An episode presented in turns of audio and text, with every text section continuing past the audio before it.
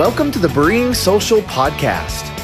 Social media socialite Bree Palmer has spent many hours on social media learning all the ins and outs. Now she's here to share that knowledge with you.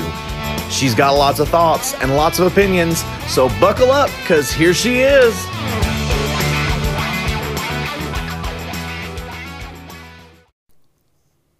So let me know if this is something you find yourself doing, but it's also a tip for everyone listening.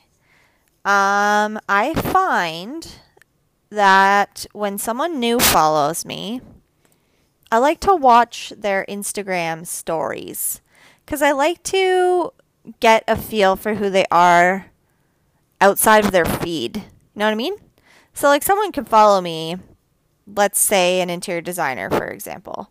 And obviously, her feed is going to be full of interior design photos. And that's going to give me an idea of her style as an interior designer. But that's not going to give me any idea of her or him, I guess, uh, as a person.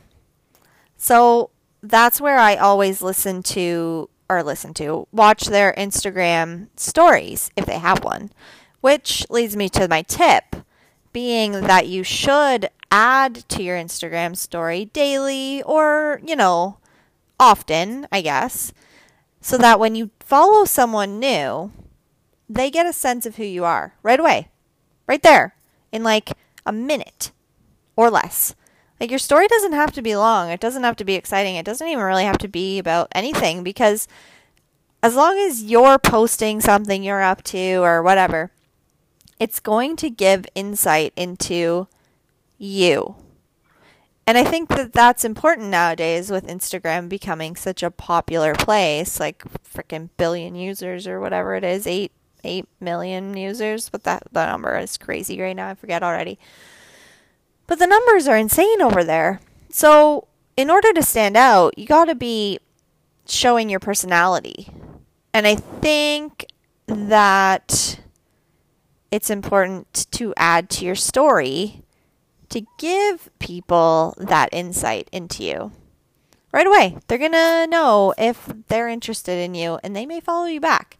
So that's what I do when I see in my notifications so and so followed you. If I see that their profile picture is surrounded by a colorful little wheel, that means that they have an active story.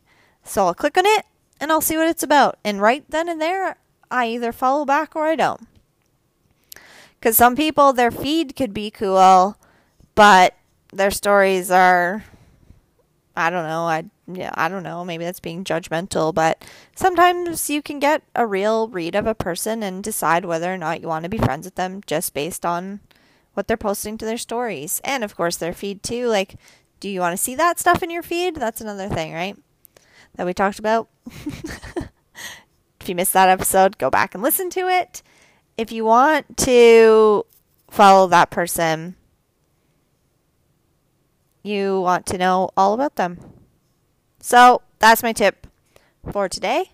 Post to your Instagram stories often. That way, when you follow someone new, they can watch their story and get to know you and then on the flip side of that coin, when people follow you, watch their stories to see what they're about. It's the easiest way to get a little glimpse into people's lives, especially because with Instagram stories, regardless of how beautiful and fine tuned their feed may be, you get real people on the story. Know what I mean? Jelly bean? Let me know if this tip is helpful. If you have done this or tried this or vet your followers based on their stories, let me know. Hit me up on the gram. You know where to find me. And if you don't, Link is in the show notes. I got super distracted for a second there by HGTV. It's maybe not the wisest thing to have HGTV on silent while you record podcasts. I don't know. It's working for me. Bye, guys.